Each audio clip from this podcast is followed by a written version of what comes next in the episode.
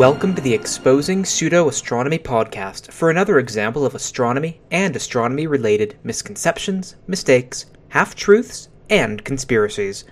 My name is Stuart Robbins, and this is episode 139 for the second half of August 2016.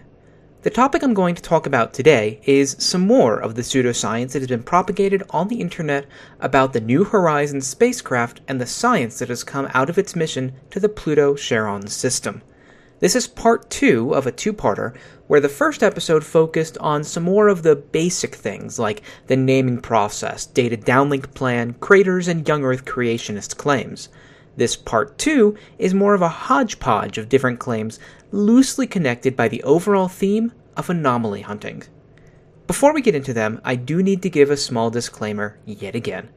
I do work on the mission, on the science, and the planning sides. Nothing that I'll be talking about is secret or embargoed, and I make no representations about me talking as though uh, this is for the team. This is all of my own opinion, and it's based on the information that I lay out in this episode. This means I don't represent my employer, I don't represent NASA, I don't represent the science team, I don't represent Alan Stern, I don't represent anybody but myself, and I'm doing this all on my own, unpaid time, etc., etc., etc. With that out of the way, I haven't done an episode in a while that truly focused on anomaly hunting, so for newcomers, I want to define it for you in a way that makes the most sense to me. Anomaly hunting is where you search for anything that doesn't make sense to you, and then you use that to claim whatever you want based on it not making sense, and therefore the official explanation must be wrong. As I said in a recent interview, which should be posted soon to the Conspiracy Skeptic podcast, pretty much everything that I'll be talking about in this episode really does not even rely on New Horizons or Pluto at all.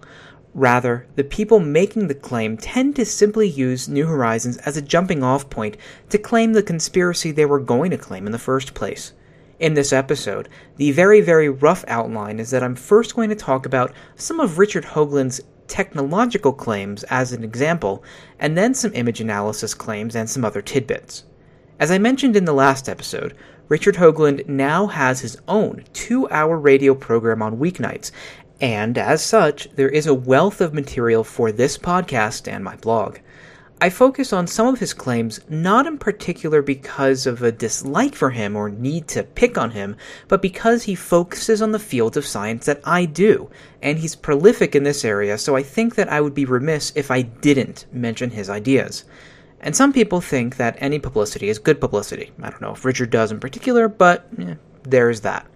So, first off, one of Richard's main positions that I didn't talk about in the last episode over the years is that there is a public space program and there's a secret space program. He's less of a major advocate of the alleged secret space program than some people like Kerry Cassidy or even Mike Bara, but he still thinks that there's a secret group that knows everything that he claims is real is real, and that they have a much better technology than anything that's public.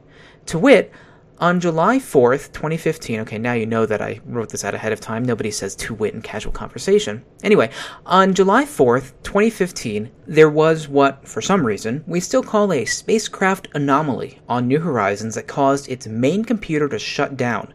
The craft went into safe mode, and the backup computer did exactly what it was programmed to do, which was to gather all the telemetry it could, find Earth, and try to get in contact with us. The sequencers and missions operations group met immediately, and they actually had a good idea of what might have went wrong. They had planned for so much that might go wrong, but there were still a very, very few, very low probability things that were still on the board that they hadn't practiced for. The telemetry showed that it was one of those things, and they wrote a new sequence. I did my part for it while I was literally flying there on July 5th, and the spacecraft was fine we lost some observations that were for lower priority science questions that I mentioned in the last episode. Nothing from there was top priority. As an example of one of the observations we lost was the family portrait image, so called because it was the last time the craft would be able to image all of the objects in the system from the sunlit side in one shot. It turned out that the issue was a timing one. The computer is not only technology from when the spacecraft was built over a decade ago, but it's even more primitive because with NASA, you have to select something that has a known, successful track record in space as opposed to, say, the latest and greatest Mac Pro or something like that. It's slow, but it does what it needs to do. But because it's slow, because it's at least a decade old, if not a decade and a half or two decades old, it takes a lot of time to do stuff like compress images and other data, and the sequencers didn't quite take into account how long was needed for all of the images that it had just taken to compress. Not only that, it was also trying to burn the core sequence, what it was going to do from 10 days before through 10 days after closest approach, into memory, all while also sending and receiving stuff to and from Earth. In my experience, the latest version of iTunes still crashes if I'm trying to import a CD, sync with both my iPad, my iPod Touch, oh, and my iPod Nano. Also, download the latest podcast episodes of, say, Cognitive Dissonance and The Reality Check, and listen to music at the same time. iTunes just says, sorry, can't do this, bye. Imagine a computer built over a decade ago trying to do all of this stuff flawlessly for, well, a decade. To me, it's impressive that safe mode doesn't occur more often on spacecraft in general, let alone New Horizons. But as I said, we recovered, and that's that. Or perhaps not. According to Richard Hoagland, this was the secret space program crashing the spacecraft's computer as a message to Alan Stern, who's the principal investigator of the mission. He thinks, he isn't Richard, thinks that it was a warning to NASA and Alan to not show what's really there, or at least what Richard thinks is really there on Pluto. Keep in mind, this was 10 days before the closest approach, before Richard saw stuff that he claims are giant buildings and other things that I'll get to in maybe 10 or 15 minutes.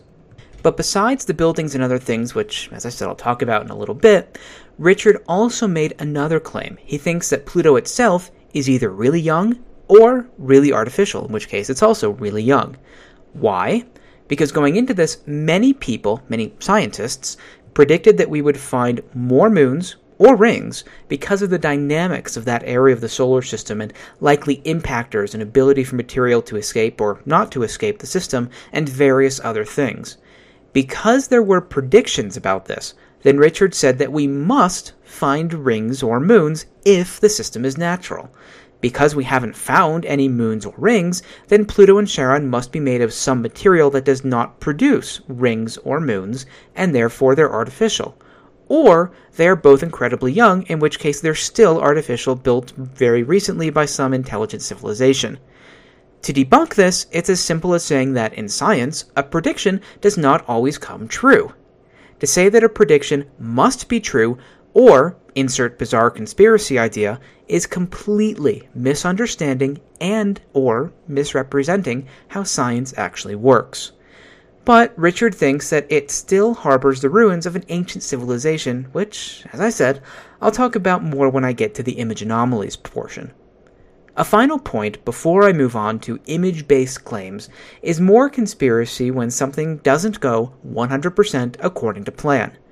On the morning of July 14, 2015, US time in the morning, which was during the spacecraft's time of closest approach, NASA's website crashed. Since I had to be at work at 4:45 a.m. that morning, I was listening to Richard's live radio program at the time.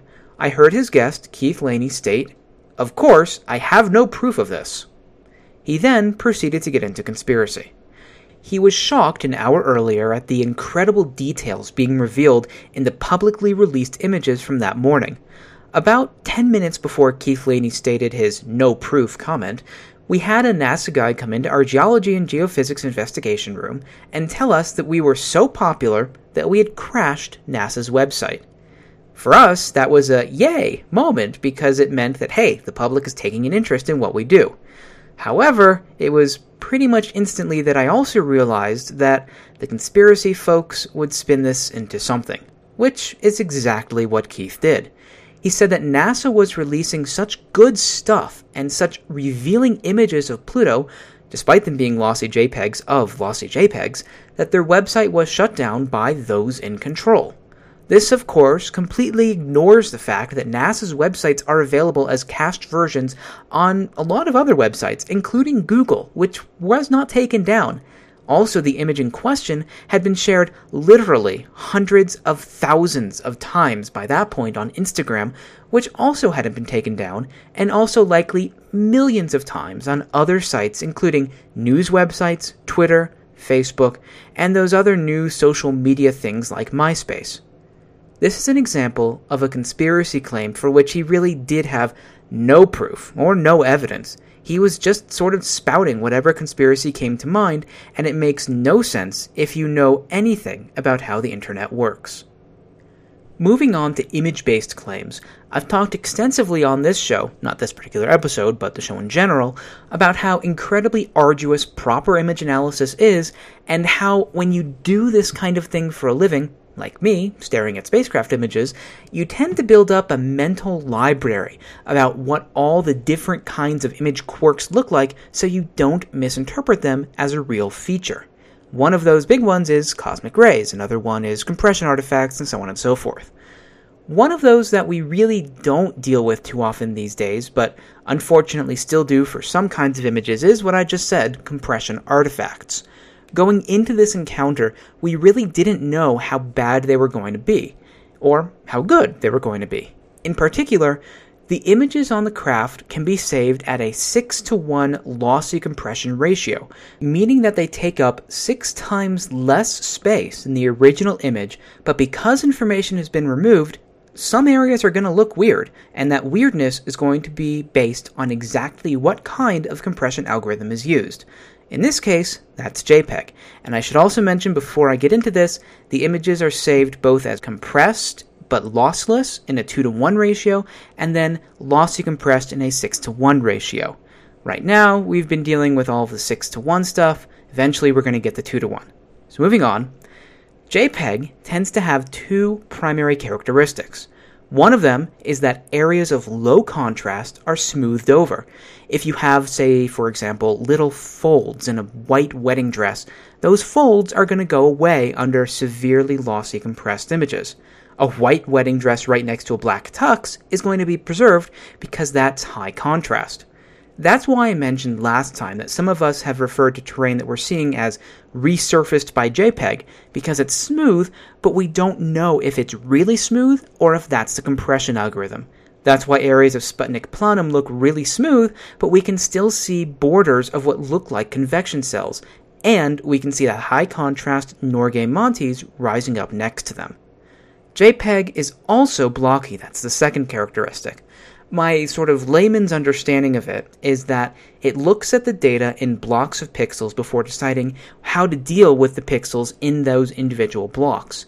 In this case, that's 8 pixels by 8 pixels. If the data in that block is low contrast, then the JPEG compression algorithm pretty much says, no, there's really not much variation here. I'm going to just wipe everything out, and I'm going to take the average brightness of those 8x8, which is 64 pixels, and say that that entire block is that brightness. And that's it. The same thing happens for the block next to it, and the block next to that, and the block next to that. Now, if one of those blocks happens to have a high contrast feature in it, say um, if the sun is off to the left and there's a crater rim, so you have a highlight and a shadow, then the JPEG compression algorithm is going to try to preserve most of the information in that 8x8 pixel block. So what you end up with is a blocky image that has different toned 8x8 pixel blocks interspersed among 8x8 pixel blocks that look like they have some high contrast features. How well this really is going to turn out is really dependent on the amount of light or the original brightness of the original image. If we have a relatively bright body like Pluto, which reflects up to about 25% the light it receives, in contrast, Earth reflects on average about one third, then we are pleasantly surprised with how the images come out. If we have a relatively faint body, like Charon, which reflects maybe half as much, so it's more like Earth's moon, then the JPEG compression makes the image look a lot worse, much more blocky. That's all from the spacecraft and how the science team gets them. NASA's press office makes their own JPEGs, applying their own compression algorithm to already compressed data. And there might have been an intermediary where the science team did a mock up of the, uh, say, image to be released. So they have a lossy compressed JPEG, which they lossy compressed JPEG, and then sent to NASA, which was lossy compressed JPEG. So we have at least two or three levels of JPEG compression in there. Then Facebook, Twitter, Instagram, etc., also apply their own heavier compression to the images once they're on those servers. So, really, anything that you see or anything that the conspiracists see is going to have at least two levels of different compression applied, possibly up to four or more, and all of the artifacts propagate through. And because everyone's sort of doing their own little resizing and cropping and rotating, then those blockinesses are going to be at different levels and different numbers of pixels across on the final image. I sort of gave you that long introduction because, looking at my notes, five out of the ten claims that I want to at least mention on this episode are based on not understanding blockiness and compression artifacts. So let's start with Australian, who I talked or wrote a lot about in the part 4 of the blog post series about this. You might want to read that one because I'm only going to go into one of his several claims here. Well, actually, three. This came to my attention because it was sent in by Warwick. The person, who YouTubes under the moniker Art Alien TV, thinks that there are huge cities on Pluto. And surprise, it's not Richard Hoagland. You know it's high production value when he's showing a YouTube movie of one of his previous YouTube movies that he's showing you in his browser on his computer, along with all the menu bars and ratings and other things. That aside, the entire crux of the gentleman's argument is that he sees a blockiness in the released images. You can see the pixels, if I zoom right in, that's as far as I can zoom in. You can see the individual pixels here. Now, of course, they run in parallel to each other with the edges of the picture. So they run left to right and up, up and down. So these structures don't run in, in parallel with those pixels at all. These are completely diagonal to it. So and they're running roughly at 45 degrees here. So it's nothing to do with pixelation, and that can be demonstrated quite simply by zooming in. You can actually see the individual pixels here, and it, it, these structures are going the other way. So I cannot see how that can. no one's actually acu- accused me of uh, this being pixelation yet, but I'm sure someone will. Uh, some some spook will probably, you know, some guy from MI6 will probably come on here, and who knows, or someone from NASA will probably try and debunk it, but we'll see. Based on the last 5 to 10 minutes of explaining JPEG blockiness and that these images are compressed at least twice, you probably have an idea of what I, who's been called by at least one very, very obnoxious person a paid shill for NASA, would say. It's JPEG blocks. But, gasp! How could I possibly explain that the blocks are tilted almost 45 degrees and not parallel to the image edges? Could he have me cornered, so to speak? No. It's really, really, really simple. Rotate the spacecraft will be at some arbitrary roll angle relative to the planet based on lots of other things. A decision was made early in June that all publicly released images should have Pluto's north pole up. Pluto's north pole is actually rotated over 110 degrees relative to the plane of the ecliptic, so it's a really simple thing of just rotating. That's that's all we rotated the images, so the original JPEG 8x8 blocks are rotated.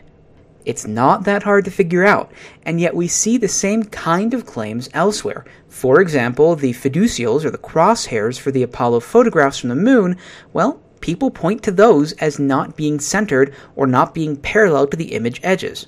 Rotate and crop. But he has a comeback to say that they can't even possibly be JPEG artifacts at all. Throughout the original YouTube movie that he shows in a YouTube movie, he has a caption stating, This is not pixelation or JPEG artifacts. This is a TIFF image. He also states, This is taken from a TIFF image, as it says here. And TIFF images do not break up in the same way as JPEGs do. They will eventually break up if you really crank them too hard. Uh, but they don't break up that easily. JPEGs are already compressed and resized and stuff, and already have kind of square blocks in them. But these square, the square blocks you get in, in JPEG images, are not don't go across diagonally. Could he have me backed into another corner? No. Images were released not only through NASA via press release, but they were also released on the NASA Photojournal website, which is meant for more advanced hobbyists as well as other scientists, and so the captions are much longer and more detailed. NASA Photojournal has an odd quirk to it. They provide every image as JPEG and TIFF regardless of what you send them. Meaning that if you send them a ridiculously compressed, tiny, tiny JPEG, they will post the JPEG, but they will also convert it to a TIFF and post that. Apparently, Art Alien TV never looked at the Save As option in the PaintShop Pro software he's using, but it's a good example, however trite, of how it's easy to make a conspiratorial claim based on something that may sound like it makes sense when you initially say it. It's just that when you do any tiny amount of examination, it all falls apart. The next claim is made both by this person and by Richard Hoagland. I'll let the first guy say it first. Suddenly, I noticed all these huge rectangular structures here, and they go right across this area. Here's that crater I was initially homing in on. I was looking at this crater thinking it might be something interesting. It may well turn out to be something interesting. But it turns out that just above it are a huge cluster of buildings. It looks like a city. Um, but the thing is, this is a very, very. I mean, it's a, a, small planet, but these are enormous buildings. If they if they are buildings. And now for Richard Hoagland in a bit longer clip. As I looked at this architecture, comparing it to all the other images of architecture I've analyzed across the solar system for the last 30 some years as various missions fanned out and we got better and better pictures and we got different space agencies and there's the Chinese and the Japanese and the Russians and now the Indians have gone to Mars and we've got the Chinese going to the moon. We've obviously had Apollo. There is a consistency in the mega architecture in that it's all about the same scale and it's huge and it strongly implies that the folks who built this stuff were huge. There were giants in the earth in those days, men of renown. Does that does that ring a bell? Rings quite a bell. Yeah. So we go to the outermost planet of the classical solar system, the one in the highly inclined 17 degree orbit, which means it's not down in I love Keith's phrase here. It's up in what you call what? Clear air meaning it's not being bombarded by debris in the inner solar system as it goes, or, or as, as it does not live in the plane of the rest of the planets, which means that the erosion is much, much, much, much less than anybody has expected, uh, both in the mainstream community and, and even among some amateur astronomers, but not to us. Before I address the giants, I want to address Richard Hoagland's last statement. I don't know if Richard really believes what he says at this point, but it doesn't matter. The statement itself is another example of an incredibly arrogant statement, where he and his close knit group thinks that they know something obvious that no scientist has thought of, like Pluto is above the plane of the solar system and below the plane of the solar system, so it should be impacted by stuff less than stuff that's in the plane of the solar system. He's wrong. As I said last time when talking about the cratering on Pluto, this is one of those basic things that's taken into account in our models of what the crater population on Pluto should look like based on the impactor population. These are directly integrated orbits taking into account all of Pluto's orbital weirdnesses. It's incredibly arrogant to think that he's the only one who thought of this, just like it's incredibly arrogant in the last episode for him to think that the reason that he thought to ask why there was no live signal from the spacecraft as it went through its closest approach was because he has more experience than any of the literally over 500 journalists who were there at the time. Now, again, I don't know if Richard actually believes what he says, but at the very least, it's an arrogant statement, if not an arrogant thought. So, okay, now that that's out of my system, this is one of those things that's been sort of in the back of my mind as something to talk about for a while, and it extends to most anomalies that people find in images. They always just so happen to be on the size of a few pixels across, at least in their basic structure. It doesn't matter if it's these kinds of flyby missions where you have pixels on the scale of hundreds of meters to kilometers on a side, or even when we have orbiters that can image things just tens of centimeters on a side. The anomalies are always on the scale of a few pixels in their fundamental features. And when I say fundamental features, I mean, for example, not necessarily the quote unquote buildings themselves, but for example, the uh, girders or whatever structures would make up those buildings are always just a few pixels across. That's why most of the stuff that these people see is gigantic, because the pixels are large, so the structures have to be huge. In Richard's case, he was talking about images with pixels 400 meters to about 2.2 kilometers across. That's an individual pixel meaning that he was looking at what he said were buildings that, by definition, must have been many kilometers across. The same is true for the Australian, at least that's the accent that I think he had, uh, who was looking at images with 3.1 kilometers per pixel. So his buildings that happened to be in units of 8 pixels, well, that's darn convenient, isn't it? Were at least 24.8 kilometers across also when you see what you consider to be buildings that just so happen to scale with your image resolution, perhaps that says more about how you are interpreting the images than anything else. But this brings me to another piece that I've wanted to address for a long time, and it's a claim that is not unique to Richard, but is very, very often cited by Richard. Geometry means an intelligence constructed it. He used this to claim, well, pretty much everything in the solar system is either artificially constructed, like Mars moon Phobos or the asteroid Steins, or that it has buildings or ruins upon it. Let's start looking at this claim as Richard makes it, for on its surface, it seems like it might make sense, just like a couple of the others I've addressed in this episode. Richard, whenever he brings it up, does not claim credit for it. Rather, he says that it comes from Carl Sagan, argument from authority, that when some of the first satellite photos of Earth were returned, Carl searched and searched and searched for any signs of intelligent life. The only thing that he could find was a dark logging road in Canada in contrast against white snow. That was long and linear. Hence came the maxim intelligence will reveal itself on a planetary surface by creating geometry. Now, I've paraphrased it slightly. Unfortunately, I don't have the audio in front of me, so I can't state it exactly. But really, that's the claim. If you see regular repeating geometry, it requires life. Now, again, on its surface, this makes sense. People certainly make geometric patterns. It's easier, for example, to drive a straight road, and we like to make square or angular buildings.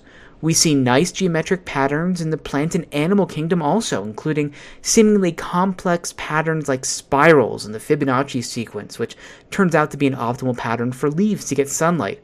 And you also see it, for example, in the seeds of a sunflower or the shells of the nautilus. Life certainly can, and often does, create geometric patterns. But so does non life. The Grand Canyon is an excellent example of a fractal, which is an incredibly complex geometric shape characterized by self repeating patterns at all scales. No matter how much you zoom in, well, at least up to a certain point for real features, but no matter how much you zoom in theoretically, you get the same kind of structure visible. A good example of this, of course, that's well known is the Mandelbrot series. The Grand Canyon shows a nice fractal pattern, just like clouds, snowflakes, mountains, river deltas, and waterfalls also. Valleys have a characteristic size given the environment, creating patterns of undulating waves. Sand dunes also have a characteristic wavelength and often have a secondary wavelength on top of them, and these create undulating regular patterns. Individual mountains have nice regular geometric shapes within a fractal pattern mentioned above, and so on and so forth. In my particular field of study, we can look at impact craters. These are typically circles, or ellipses. On Mars, there is a certain kind of crater that produces ejecta that looks like the petals on a flower with nice, broad, sinuous, regular perimeters. We also get craters forming all in a row, either from the impact or breaking up of a string of objects, or ejected material from the crater itself can produce those. We can also see very regular V shaped ridges between these secondary craters, the ones formed from the ejecta, and these form from overlapping ejecta curtains during formation. There's also the famous Meteor Crater in Arizona, which is practically a square. This was made by pre existing faults that controlled the shape of the crater as it was formed, and we also see these elsewhere as well.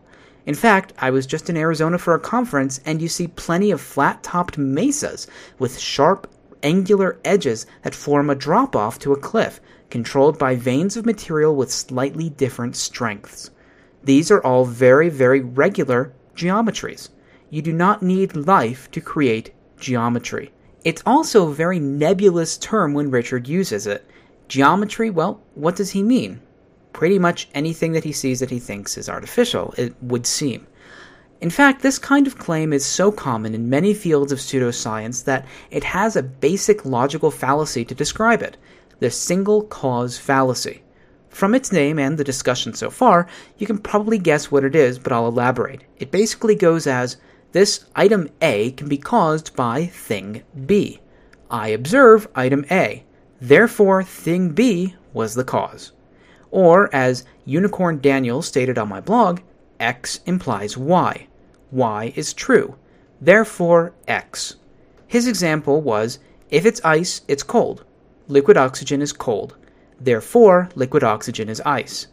In all of these cases, you reach the wrong conclusion because you skip the fact that that initial premise that X implies Y or item A can be caused by thing B, well, that's not necessarily the only cause or the only example.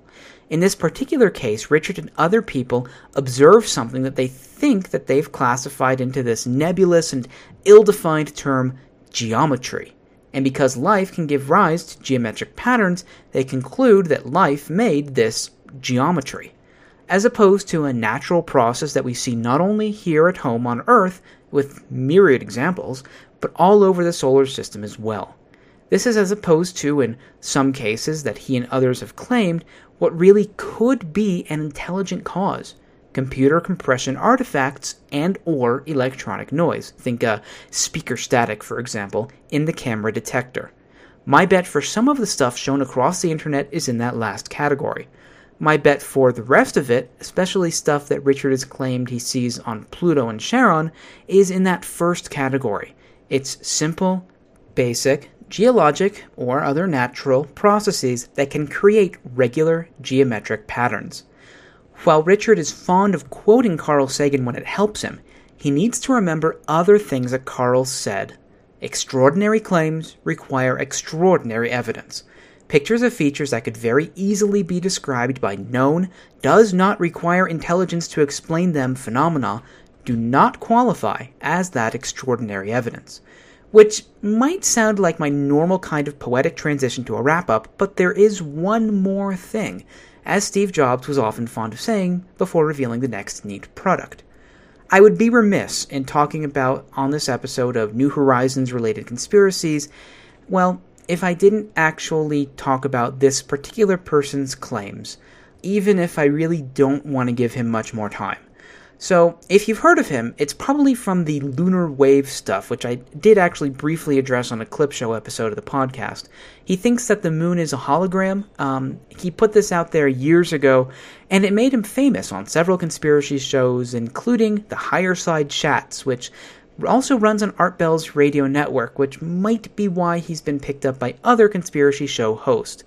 Uh, his moniker is Crrow777, where Crow is spelled with two R's. His claim that I'll address in this episode really boils down to this.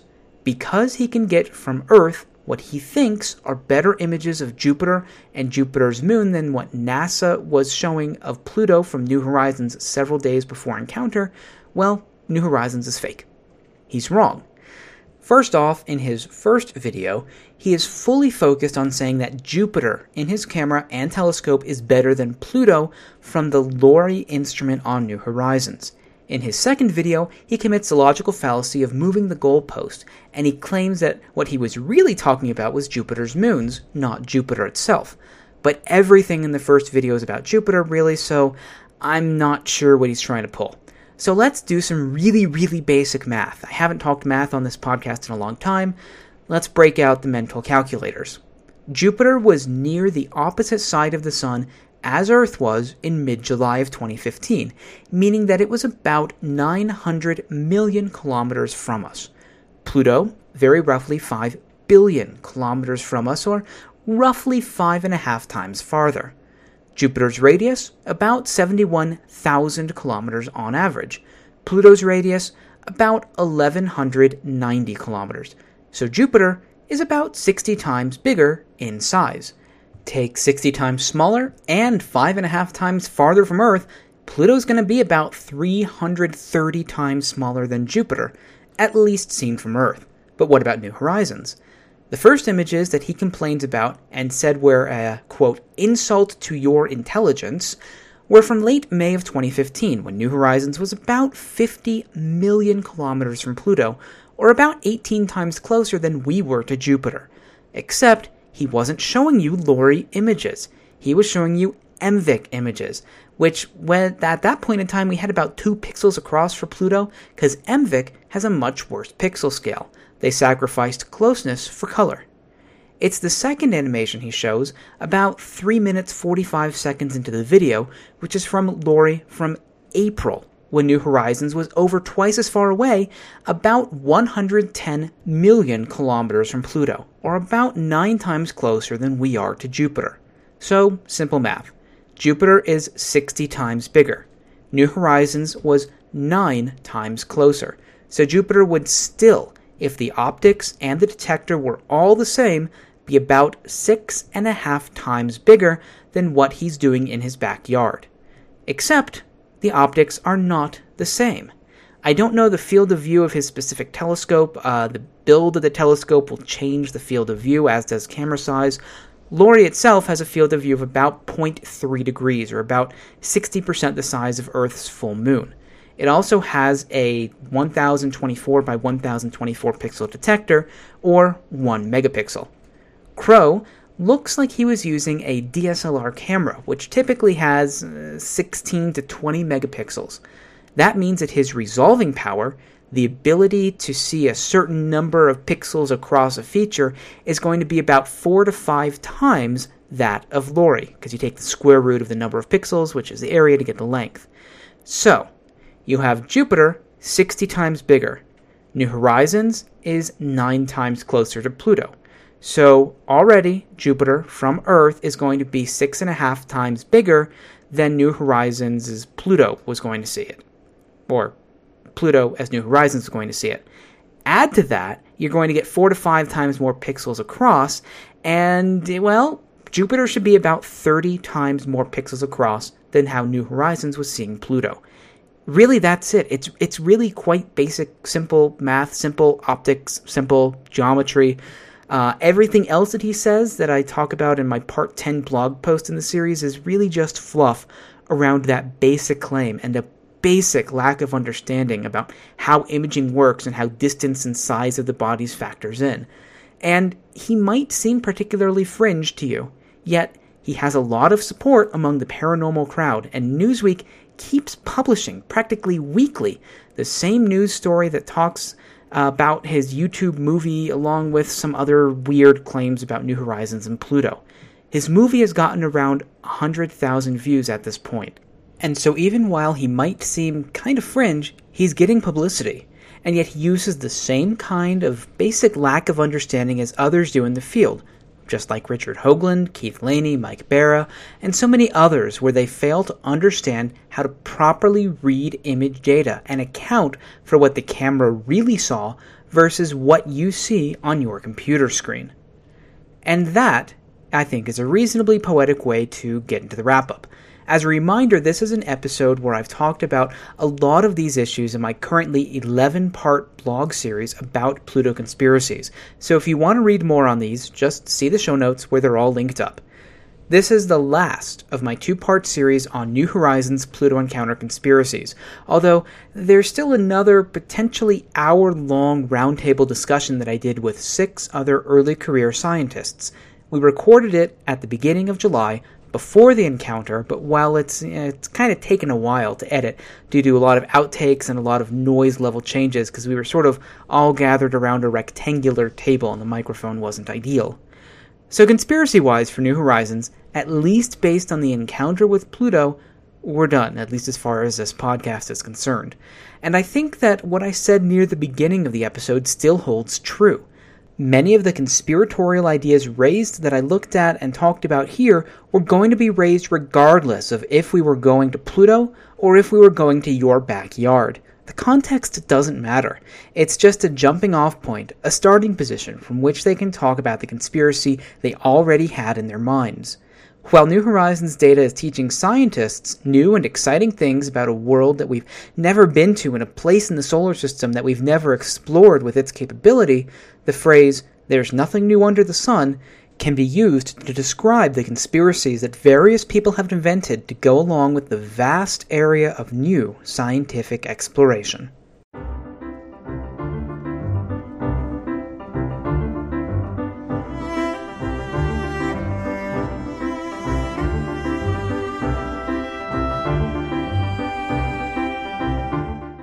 This is coming out a week after the last episode, but still behind its publication date by 11 days, and it's already longer than normal, so I'm skipping the other segments. I do, however, want to thank everyone who's taken the time to rate this podcast on iTunes. Sometime in the last month, it passed the 100 ratings mark, although we're still only at 71 reviews in the US store.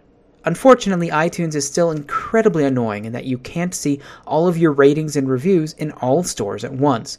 I did check Canada, which has 25 ratings and 14 reviews, but the most recent is 13 months old. The UK store has 13 ratings and 12 reviews. Most recent, and the only one this year, is by the Moog Zero, so thank you to that person. Nothing in the last year from Australia, but thank you for the 11 ratings and 8 reviews. And there are no ratings, but there are 3 reviews from New Zealand. So I also want to thank uh, Jersey City Frankie, Rugby is Good, uh, FG It You, Alien Mojo, B Lugosi, and Phoenix X Rec YC for their USA reviews since April. There is still quite a ways to go before I get up to the Skeptic's Guide to the Universe level, which has over 3,000 ratings and 1,500 reviews, and that's just in the US store. There aren't any ratings or reviews yet on Stitcher, but in July, this was the 1,560th rated podcast on that site, out of more than 14,000. I know that because that was my first week's uh, score or rating. So, yay for that.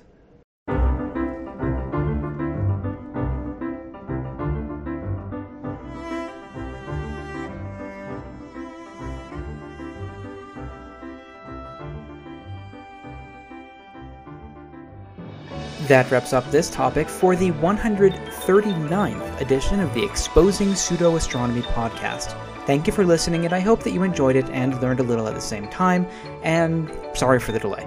For more information about the podcast, please visit the website at podcast.sjrdesign.net. If you have any feedback, you can use the form on the, or the feedback form on the podcast's website, or you can send an email directly to podcast at sjrdesign.net. You can also leave a comment on the page for this episode on the website, on the blog post for the episode, on the Facebook page for the podcast, or you can tweet me at pseudoastro. That's P S E U D O A S T R O. I do read every message and appreciate the feedback, and um, as usual, behind on feedback. If you have suggestions for topics, please feel free to make them. As I mentioned earlier, please write a review and rate this podcast on iTunes, Stitcher, or your podcast website or service of choice. Also, tell people about it. That's the only way that we can spread